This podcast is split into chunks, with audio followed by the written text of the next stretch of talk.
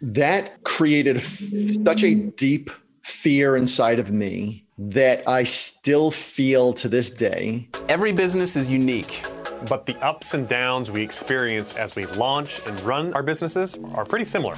We're Harmon Brothers, the team behind Pooping Unicorns and other weird but successful video ads you've probably seen. We help businesses grow through unforgettable video marketing, and we're no stranger to tricky situations. In fact, we embrace them. The goal of this podcast is to show how your crappy circumstances could be the golden opportunity that leads to your next success. You're listening to Poop to Gold. Welcome back to From Poop to Gold. I'm Benton Crane, your co host and the CEO of Harmon Brothers. Today I have a very special guest with me. I am joined by Chris Guerrero. Welcome to the show. Thank you very much. Chris has built 11 different companies, four of which are eight figure companies. This is a great privilege to have him here because it's rare to find somebody who has driven that much success uh, throughout their career. Chris, I want you to talk for just a second to our audience, which is mostly entrepreneurs and entrepreneurs, and tell us what you're up to today. What am I up to today? I, am try, I'm trying to spend a lot more time with my kids and get very lean on what I'm doing in business so that I am mono focused and can get as much done in a shorter period of time as possible, which really means figuring out what few actions drive the majority of growth in each one of my organizations and uh, the where I could bring the most value and uh, and putting the majority of my mental bandwidth right there. Got it. And business wise, where is that monofocus going? It's going mostly into our venture capital firm and into our advisory company. Right now in the advisory company, we just started funny enough, right before COVID, we started an events company. Rough timing. And put uh, the majority of that on hold and did a lot of virtual events, which was wonderful. It was a great pivot for us. Uh, but that's that's pretty much where we're spending the majority of our time. You know, everything else is uh, leading the leadership teams in each one of the companies. So the great majority of my time each day, and we could get into my my schedule during the week if you want to, but the majority of my time is spent in leadership team meetings in the mornings of every almost every single day of the week. And I work with the leaders in each one of the companies going over basically three things which keeps my finger on the pulse of everything inside the company and allows me to push things forward in you know using my core competencies. Gotcha. So the venture firm that's an investment firm where you guys find great companies and then you make investments into those companies. Yeah you know venture capital is really a is such a hodgepodge of different ways that you could run a venture capital firm. Ours there's and, and there's so many people who come to us for funding. So we see mm-hmm. 15 plus prospectuses a week. It's pretty crazy. Our particular firm brings three things to the table. You know, we go out there and we look for companies that we could bring not just money to, but also experience and relationships. So when we go in there, we're only investing in a company that we know for a fact we have a core competency in, and we'll be able to bring that core competency and a little bit of money and some relationships and help them to uh, scale in a big way. Gotcha. So, is there a particular niche or uh, industry that you guys focus your investments into? So, there's a lot of venture capital firms that only deal with SaaS or only deal with tech or only deal with mm-hmm. you know offline uh, companies like that. Our firm deals more in core competencies. So, if we have core competencies that we can bring to the table that we see are slightly lacking in a very very strong company otherwise, then it's usually a good fit. So we have we're in a variety of different industries, which is makes it a lot of fun for us because we're able to learn things from different industries and then bring them into any of the other companies that we invest in or any of the companies that are inside of my personal portfolio and like cheat and grow faster. So give me an example of these core competencies. Are we talking like you guys are supply chain experts, you're operations experts? What would be one of those that you would bring? So uh, we do have one of the partners that is a supply chain expert. I am absolutely not. My the, I could speak to my core competence. My core competence are leadership, understanding how to locate, onboard, and then manage great leaders, turning people who are not necessarily leaders inside of a company into great leaders inside the company if they have that emotional intelligence. Also systematizing things as we're growing. People, processes, and systems are the three things that I bring to the table when I go in. Love it because you know the leadership team of any given company is the difference between between success and failure. Yep. So to have that core competency to not only be able to identify those, but to develop them, that's a really big deal. Okay, Chris, so this is the Poop to Gold podcast. And every successful person has been through some poop along their journey in order to get to the gold, so to speak. Take us somewhere dark, somewhere where you don't really like to go back to, and tell us a little bit about what was going on in that really dark moment. Yeah, so there's been a lot of dark moments, and I could probably pick one for each year that I've been in business. Uh, and I've been in business for many, many years. So that's a lot of darkness. Uh, but I'm going to uh, I'm going to go back to I guess a story that I haven't I've only told a couple of times in my life, and that's about my uh, you know my father who was the VP of a large housing development company. He was with that company for my entire life up until I was in my 20s. And I forget what year it was in my college. I think it was probably my sophomore year of college. I got a call from my family letting me know that uh, the, that company just sold, and a, a younger person came in and purchased the company. And he did basically what one of the things that I do inside my venture capital firm right now. When I go into a company, I look to cut away some of the fat and improve upon mm-hmm. the great things inside that company so that we could gain faster momentum. However, he did it in a very in a very different way than I've ever done it. He went in there and he said, "Who's the highest priced people inside of this organization? Who are the pay- people who are paid the most? Let's just cut them out. That way, it, they don't show up on our financials, and we will be much more profitable from from day one. And that sucked. My father was up there on the top, and he got let go. So he, he's was, not even looking at the the cost benefit analysis. He's he's not even saying what is this person bringing to the table. He's only looking at the cost side of the of the equation. Absolutely. Absolutely. And by the way, I guess I'm paraphrasing because I was in my 20s at the time. I didn't know the guy personally, but that's the way it seemed on my end. And that's what I heard around the dinner table. And it was, sure, uh, sure. disheartening and it was scary as heck. I remember running to a buddy of mine's dorm room and explaining to him what was going on. And I didn't know if I was going to have to drop out of college to help to help my family financially. I didn't know what was going to go on. I mean, we it was it was a super scary time. This is like a bomb was just dropped on your family. Yeah. And and so then all of a sudden you're going, "Whoa, like my family's hurting. Do I need to go back? Do I need to go help? Do I need to go focus on my family?" How does this impact me? What are what are some other uh, questions well, going through your head at that point? So I, I don't think I was thinking about how it was going to impact me. I, I my dad was always and still is a mentor of mine and I, I i mean he's taught me how to be a good man like i i admire so much about him I was worried about how it was going to be affecting him. I didn't know what he was going to be doing next. And I also didn't know what was going to be happening financially with my family. I, I grew up in a family that didn't talk finances. So I just knew that whatever was going on was no longer going on anymore. And so there was this scariness, darkness, like you were saying before. But then, you know, shortly after that, I found out that uh, he and a buddy of his, who were who was also in the housing industry, got together mm-hmm. and they were going to pool their money together and they're going to buy a marina because part of the marina had a bunch of property to it. So they were going to rent out the slips in the marina to boat owners so that they could park their boat in the summertime. But they were they were also going to build these townhomes on the property. So, so, it's kind of a cash flow investment with the slips, and then it's a growth investment with the with the townhome opportunity. Right. So wonderful business model. I mean, it would have worked out very very well.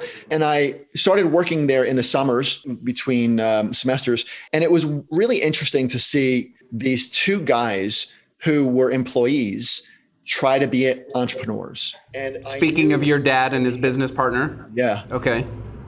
Yeah, and it was just them running the show. I mean, they had, I mm-hmm. believe, one employee uh, who who would help with the marina, and me, who was the son, who would go there and pick shit up and you know do things around the around the boats and whatever. Yeah but it was scary because I watched them make a lot of very poor decisions, and I would jump in every once in a while to talk to them about some way to market or some way to, to handle customer support better or some way to do something. And I would always get shot down because I was a kid, obviously. Mm-hmm. So the housing market collapsed a couple of years after they started this, and as soon as the housing market collapsed, the bank wanted to pull their note, and that company went bankrupt. And I got that news when I was in college as well. I had gone back to, to my next mm-hmm. semester and I got that news and it was pretty, it was, it was disruptive to say the least. And I remember I was sitting inside of a class. It was a nutrition class.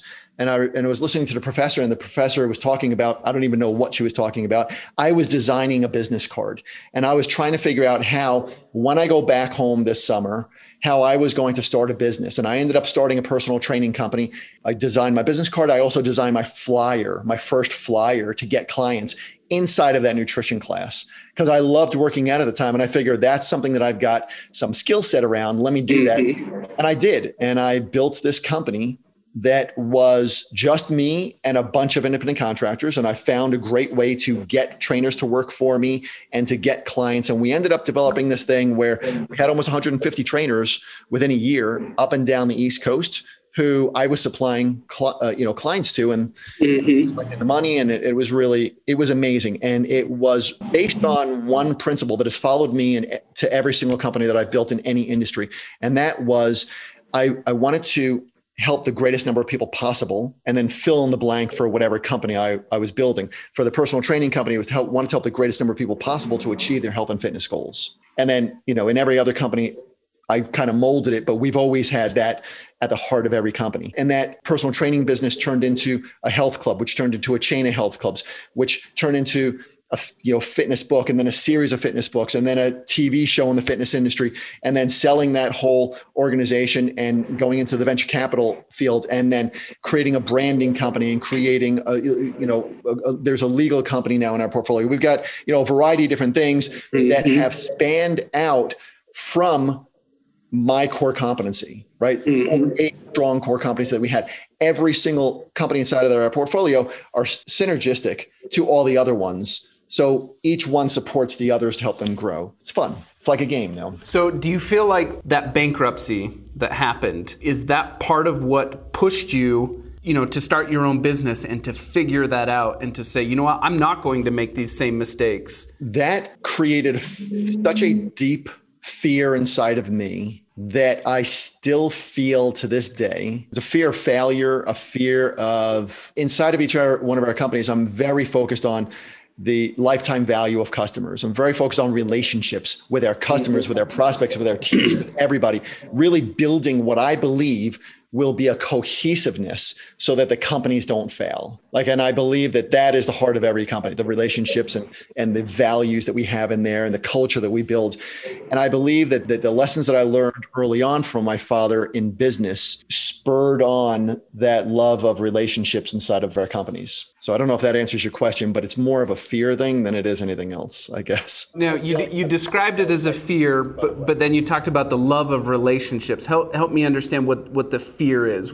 So the fear is a failure. In my opinion, in my experience, the solution to that is what can I do inside of each of our companies to make sure that we don't fail? And it's developing stronger relationships. I believe that like if my father and his partner had much stronger relationships with the bank that they would have given them a lot more leniency i believe mm-hmm. if they mm-hmm. had much stronger relationships with their vendors they would have been able to postpone some of the expenses that they had i believe if they had better relationships with the boat owners maybe they could have uh, gone out there and, and sold them the next year of slip ownership in advance for half price or something in order to bring in some. Yep. I believe relationships leveraged properly in a good way so that it's a win win all across the board always mm-hmm. helps people to succeed. Man, I can relate to that fear you're talking about. It, I grew up poor both of my parents were they grew up as farmers in uh, in Idaho. They had hard work like deeply ingrained in them, but they never learned you know the basic principles of finance and and economics or even business or or any of those things.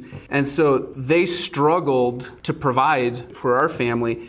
And I remember as a little kid, you know, I couldn't have been older than, you know, it must have been 10 or 11 years old were just deciding that I didn't want to follow in that same pattern and I wanted to learn those principles that my parents didn't. And so now, to this day, that fear of, of not being able to provide for my family, um, it runs so deep in, in me. Like, I, I can't think of many things that scare me worse than, uh, than not being able to, to provide for my family. Yeah, that'll keep you up at night, right? In a cold sweat. Yeah. yeah, yeah, it really does. Well, um, well, awesome, Chris. I appreciate you uh, taking us to that place. I think there are a lot of entrepreneurs out there right now who are finding themselves in the middle of their own poop moment. And I think it's really encouraging to hear from people who have been through that and who can now look back at it and see, you know what? It actually made me who I am and I'm grateful for the experience. So, so thank you for going there. Talk to me about uh, where our listeners can go to follow you. The primary hub is our website, chrisguerrero.com. But I'm, you know, I give a tremendous amount of content on YouTube uh, on our channel. Again, it's Chris Guerrero on YouTube, and every single one of those is pure content. Like there's nothing in there that is pitching anything. We just, I just want to give and make sure that the people who really do want to scale mm-hmm. are building their companies right, so that we limit these companies that are living launch to launch or living paycheck to paycheck. And uh, and just to wrap up, one final question: If you had to give an entrepreneur one piece of advice, you know, we're, here we are sitting at the beginning of 2021, hopefully at the tail end of a pandemic. What, what is that one piece of advice that you would offer today? Don't do it alone. I, I, would say don't do it alone. And and it is, I guess there's a lot of different ways to go with that one first if you don't have a business or if you're struggling to to get your business off the ground you know i would say go out there and find a partner if you can. Somebody who you could go through the blood sweat and tears with. Somebody who brings a, a complementary core competency to the table and you guys meaning women men everything uh, and yep. you work together to grow something in a big way. But if you have the ability to have team members also, not just partners, then I would say don't do it alone, but do it with people who are experts, who are team players, who are super passionate about helping you excel. And let's take that to the next level. If you have a successful company and you just need to keep scaling, still don't do it alone. One of the best things that I ever did inside of my companies was create a board of directors. That's the umbrella. Inside of each one of our organizations, we have a board of advisors. So I would never go into a company right now. I wouldn't put money into a company as an investor. I wouldn't start a company as a partner or an owner unless that company had a board of advisors, because a board of advisors is the fastest way to collapse time frames and shortcut your success curve to go from zero to seven or zero to eight or even zero to nine figures if you put the right people in place because you're not doing it alone. You're surrounding yourself with great people. Getting their collective wisdom and experience. Absolutely. Chris, thank you for coming on the show. We appreciate you sharing your, your experience and your knowledge with our listeners. Thank you. It was, it was awesome. Now, make sure to like, share, and subscribe, and we'll see you on the next one. At Harmon Brothers, we're known for what we call our hero campaigns. These are big nationwide campaigns for brands like Squatty Potty, Poo-Pourri, Purple Mattresses, Lume deodorant, and many others. What makes these campaigns special is that they've helped scale those businesses by tens of millions of dollars each. Now, companies reach out to us on a regular basis wanting a hero campaign. They want that type of growth, they want that type of branding, and they want that type of awareness. But the simple reality is, most businesses and entrepreneurs aren't yet quite ready for that level of growth. So we've built what we call a hero incubator that is designed to help entrepreneurs and companies prepare for a hero campaign and to be ready for the type of growth that they're looking for. The Hero Incubator starts with a marketing audit. We offer these marketing audits for free, and you can apply for one at harmonbrothers.com forward slash audit.